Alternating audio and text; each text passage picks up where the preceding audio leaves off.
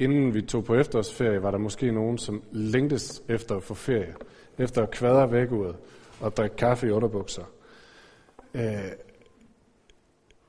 når vi øh, går i skole, så længes vi efter, at eksamenerne er overstået, og når vi bor hjemme, så længes vi efter at flytte hjemmefra, og når vi er flyttet hjemmefra, så længes vi efter at komme hjem igen. Og hvis vi får børn, hvis ikke vi har børn, så længes vi måske efter at få børn. Når vi har fået dem, så længes vi efter tiden før børnene. hvis ikke vi har arbejde, så længes vi efter at få et arbejde. Og når vi har arbejde, så længes vi efter et andet arbejde, eller efter en bedre måde at balancere arbejde og fritid på. Og på den store skala længes vi efter fred i Mellemøsten, eller fred i verden, eller efter nogen løser klimaproblemerne, eller og så dybest nede, så kender mange af os sådan en længsel sådan, sådan grundlæggende, dybliggende, gnævende længsel efter, at det må gå godt. Efter at, efter at tingene må gå godt. Prøv at overveje et øjeblik, hvad længes du efter? Hvad længes du efter?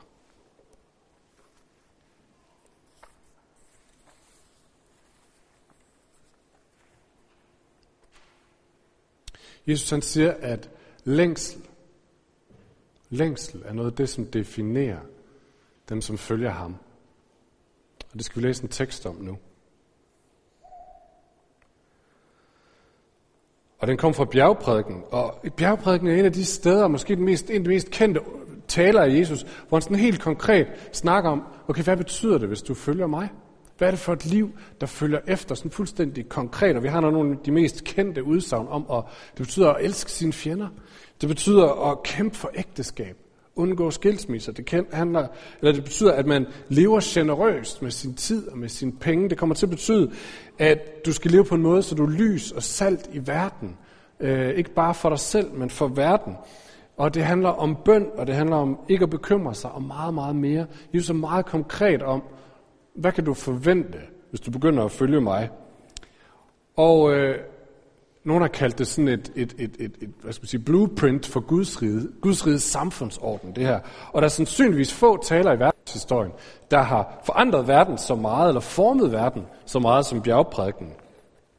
Et eksempel, den indiske og hinduistiske leder Mahatma Gandhi, som flere af os i hvert fald kender navnet på, han har engang sagt sådan her til England, som jo på det tidspunkt var koloniherre i Indien. Han sagde sådan her, når jeres land og mit land finder sammen om den lærdom, som Kristus giver i bjergprædiken. Han er vel og mærket hindu, øh, Gandhi. Når jeres land og mit land finder sammen om den lærdom, som Kristus giver i bjergprædiken, så har vi løst problemerne. Ikke bare for vores lande, men for hele verden. Så han ser i den her, det her blueprint for Guds rige, i den her verdensorden, som Jesus præsenterer, han siger, hvis vi, hvis vi fanger det, så har vi løst verdens problemer, siger Gandhi. Så Jesus kalder et nyt folk frem med bjergprædiken, og han beskriver for dem en måde at leve med hinanden på, en måde at leve over for verden på, sådan som man engang skal blive Guds rige. Og så inviterer han dem med ind, og siger han, det kan I begynde at leve nu.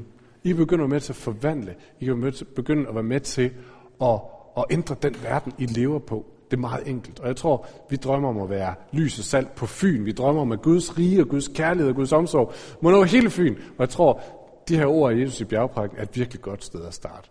Jeg tror virkelig, der er noget impact ved at begynde at leve på den her måde. Men det, vi skal snakke om i dag, er ikke hvordan. Men vi skal gå et skridt længere tilbage, for det gør Jesus nemlig også. Og snakke om, hvem er det, dem der følger ham. Så kan man altid snakke om bagefter, hvordan gør vi så? Men han starter et andet sted. Han starter nemlig med at tale om, hvem er de? Hvad kendetegner dem? Hvad præger dem? Dem, som følger ham. Og det, som jeg faldt over, da jeg læste de vers igen, det var længsel. De længes. De længes. Og derfor skal vi læse begyndelsen af bjergprædiken. Og der står sådan her, jeg tror teksten kommer herop. Da Jesus, måske skal jeg lige give dem en chance for at være med. Da Jesus så skarne, gik han op på bjerget og satte sig. Og hans disciple kom hen til ham, og han tog til ord og lærte dem. Salige er de fattige i ånden, for himmeriget er deres. Salige er de, som sørger, for de skal trøstes. Salige er de sagt modige, for de skal arve jorden. Salige er de, som hungrer og tørster efter retfærdighed, for de skal mættes. Salige er de barmhjertige, for de skal møde barmhjertighed. Salige er de rene af hjertet, for de skal se Gud. Salige er de, som stifter fred, for de skal kaldes Guds børn. Salige er de, som forfølges på grund af retfærdighed, for himmeriget er deres. Salige er I, når man på grund af mig håner jer, forfølger jer og lyver jer alt muligt ondt på. Fryd jer og glæd jer, for jeres løn er stor i himlene. Således har man også forfulgt profeterne før jer. I nogle af vores hoveder, der har hørt det før, der er det bare sådan en smuk poesi, sådan lidt humanistisk, filantropisk, meget smukke ord. Men jeg tror faktisk, at Jesus er meget konkret. Og vi skal prøve at kigge på de her otte udsagn, og vi skal gøre det ret hurtigt.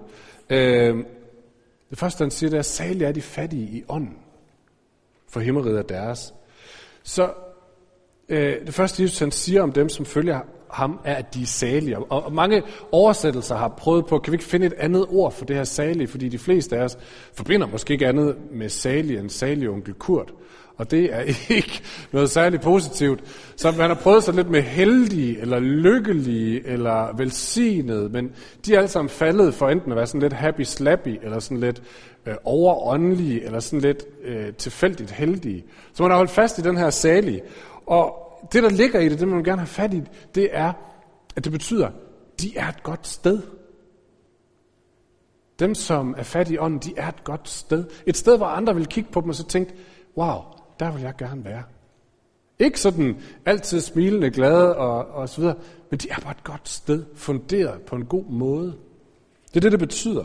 Og Jesus siger, at det er de fattige i ånden. Og så tænker man, de fattige i ånden, det ligger meget tæt på åndssvag, eller evnesvag, eller sådan naiv. Er det, er det, er det dem, der sådan er særlige? Er Jesus sådan meget flink her mod de, de lidt svage typer? Er det det, han prøver på at sige? Men igen, skal vi, vi skal have, det græske ord, der ligger bag her, er meget bredere end det. Så vi skal se for os sådan en, øh, en fattig person i det første århundrede, som er fattig, ikke har til dagen og vejen, og den fattigdom leder til noget andet, nemlig til en afhængighed af Gud. Så den fattige står med et desperat behov for Gud. Jeg har ikke til maden i morgen. Jeg har brug for, at du griber ind. Jeg har brug for, at du gør noget nu. Så en åndelig fattig er ikke en stakkel, men det er en, der har erkendt, jeg har et behov, og jeg kan ikke selv løse det. Så det siger noget om, om forholdet til Gud, det siger ikke noget om sådan intelligent, eller evnen, intelligens, evne eller økonomisk formåen. Det siger noget om, hvad er min relation til Gud?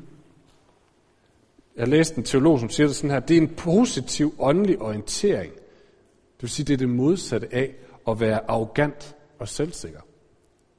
Eller en anden teolog, jeg læste, sagde det sådan her, de fattige i ånden er dem, som venter tomhændet på Gud som deres håb og forløsning. Så det første, Jesus han siger om dem, der følger ham, er, at de længes desperat efter, at tingene skal være anderledes. Lige så meget som fattige længes efter penge til mad. Men har opgivet, at de selv er løsningen på problemet. Har opgivet, at deres ressourcer slår til, og derfor vender de sig til Gud. Jeg tror, vores kultur som sådan, sagde jeg også før, er enige om at længes. Længes efter, at tingene skal blive anderledes. Men det vi har fået at vide, det er, løsningen på den længsel, den ligger i dig selv. Du har det i dig, så at sige. Det er bare et spørgsmål, om du finder det frem og tager dig sammen og følger det. Så kommer det til at lykkes. Efterfølger af mig, siger Jesus, fornemmer deres længsel, ser på deres tomme hænder, vender dem mod Gud i håb om, at den længsel, det er noget, han kan stille. Godt. Næste vers. Særlig er de, som sørger, for de skal trøstes. Og igen virker det umiddelbart rimelig mærkeligt. Hvordan kan Jesus sige, at dem, der sørger, er et godt sted? Øh, en hver, der har prøvet at miste, vil være rimelig uenig i det, tror jeg. Så hvad mener han med det? Jeg kan huske, da jeg var barn, så sad jeg i kirken, og så blev der bedt en bøn hver søndag, og det undrede mig i mange år, hvad verden snakkede det om. Fordi vi, vi, der blev bedt sådan her, vi skal lære at sørge over vores sønder. Og så det forstår jeg simpelthen ikke. Hvis det er det samme slags sørger, som når en er død, skal jeg sørge over det, fordi jeg længes efter dem? Eller jeg savner dem? Eller hvad, hvad er det lige, det handler om det her? Og det bliver tydeligt, at der må ligge noget andet betydning i det her sørge, og det gør der også her. Øh, nemlig klage eller bedrøvelse. Så vi bad om, at vi måtte lære at blive bedrøvet over vores synder. Måtte lære øh, ikke bare at være ligeglade med synden i vores liv, vores mørke sider, det som vi ikke ville, men alligevel gjorde. At vi ikke bare skulle være ligeglade med om det er lige meget. Men vi skulle se det, frustrere os over det, blive ved med at frustrere os over det, sørge over det på den måde, så vi tænkte, giv det var anderledes. Så Jesus han siger, at dem, som sørger, er et godt sted.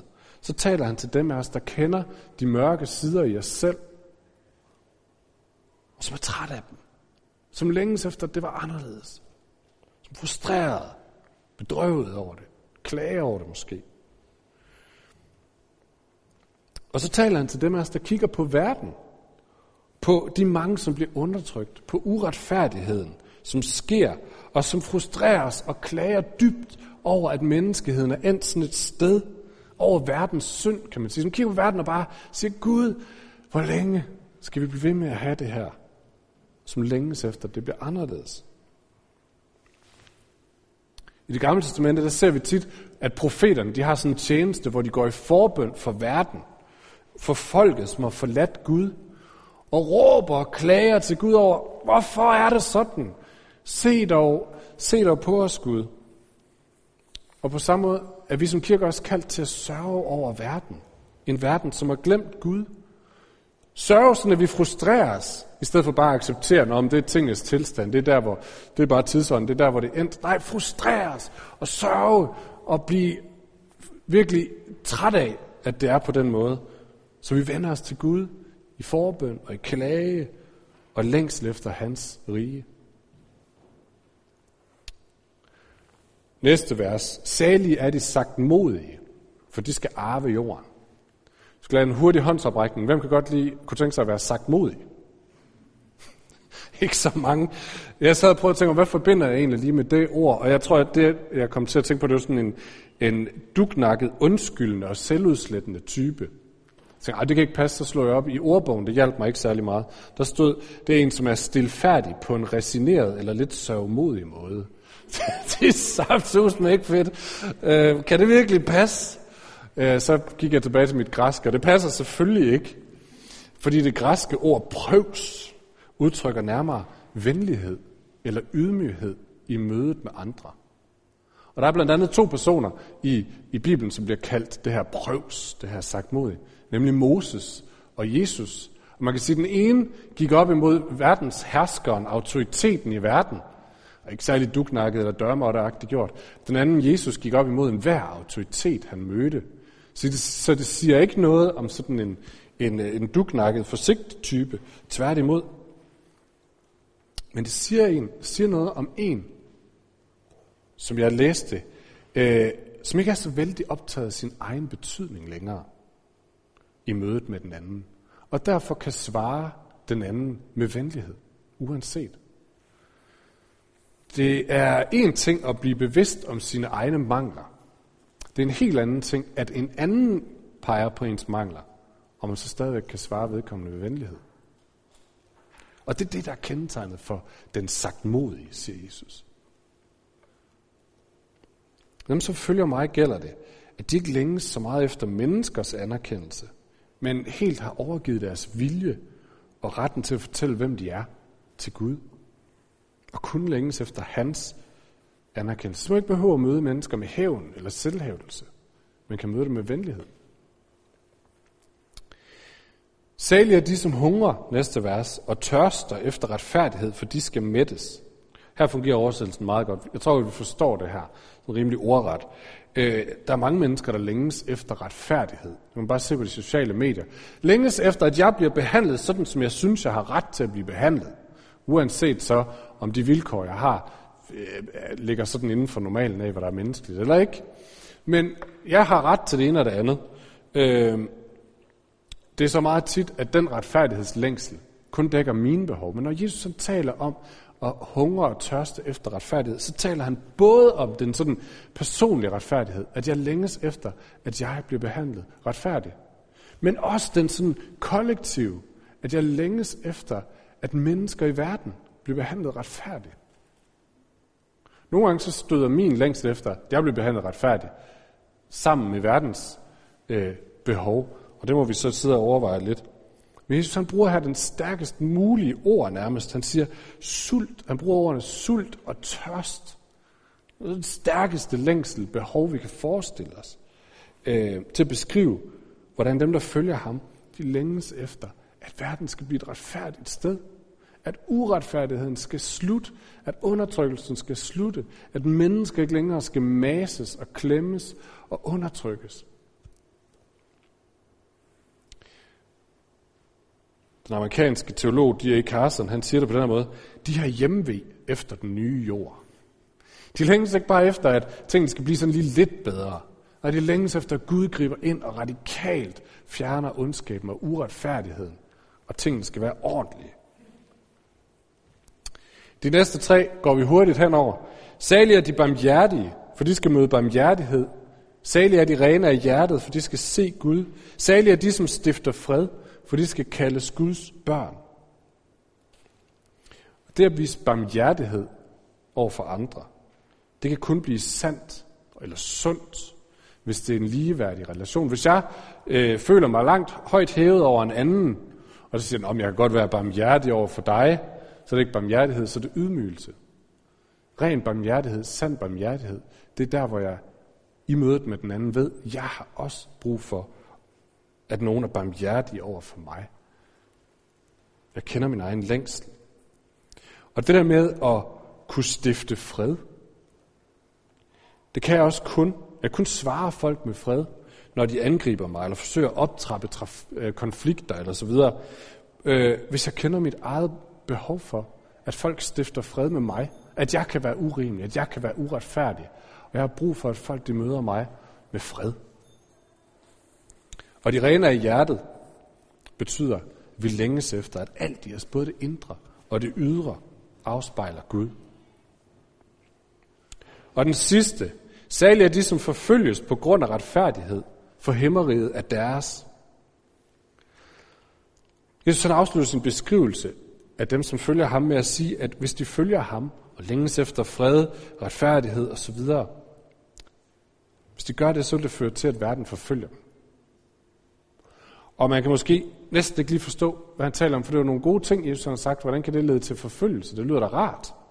Hvordan kan det lede til forfølgelse? Men jeg tror måske så småt, vi kan begynde at ane konturerne af det i vores samfund.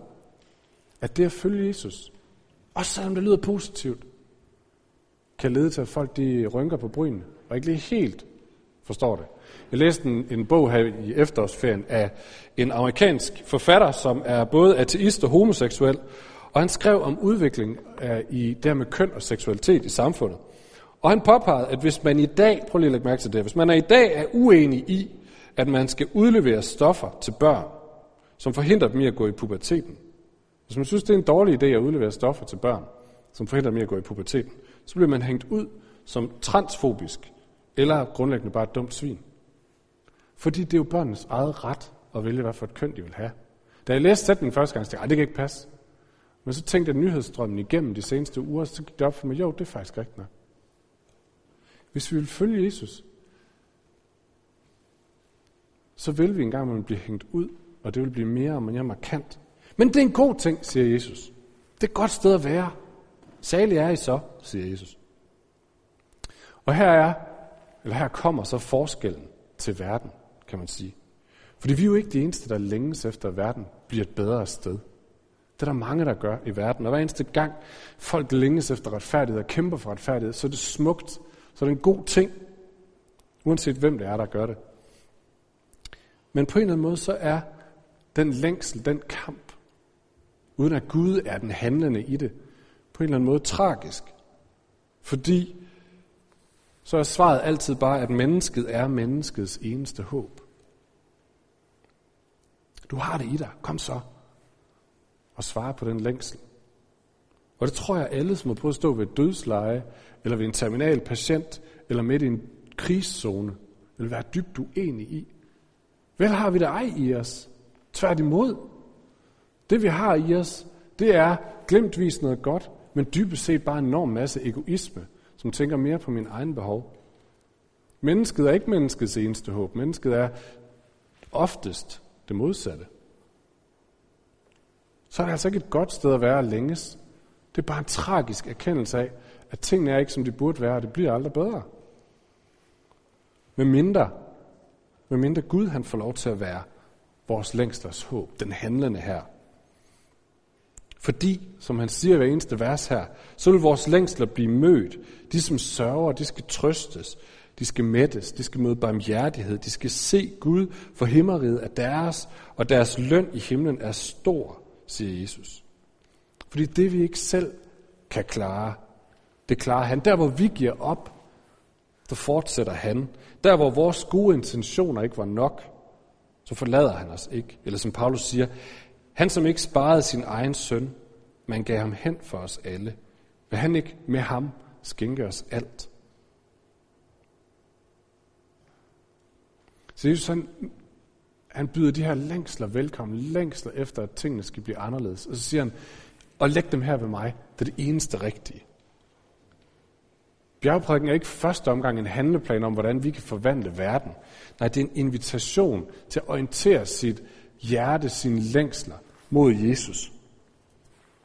Og stå med sine tomme hænder. Stå med sin skyld og med sin skam og sige, at længes efter, det skal være anderledes, Jesus. I min familie, i mit eget hjerte, i min verden. Det er en bøn, en påkaldelse. Og lige med det, så skal vi synge en sang, som sætter ord på det. På den her længsel. Nu skal vi rejse os og bede sammen. Og øh, jeg håber jeg stadigvæk. Yes, Sande. Øh, og når jeg har bedt en kort bøn, så vil Sande læse et digt op, som på mange måder også sætter ord på det her. Og derefter så fortsætter vi med at synge den her sang. Og hvis du kan synge med på den, så syng med på den, så ellers bare lyt til den. Men lad os bede sammen.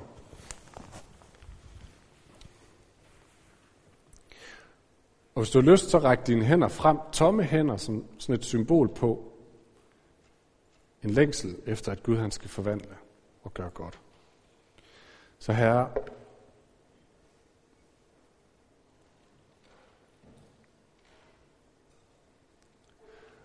Nogle af os har det sådan, at når vi kigger ind i vores eget hjerte, så længes vi. Længes efter helhed. Længes efter helbredelse. Længes efter, at det ikke skal føles så hult.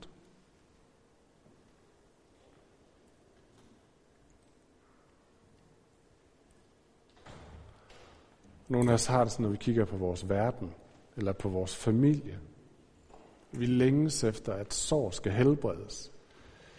At ting skal sættes fri. Her vi længes.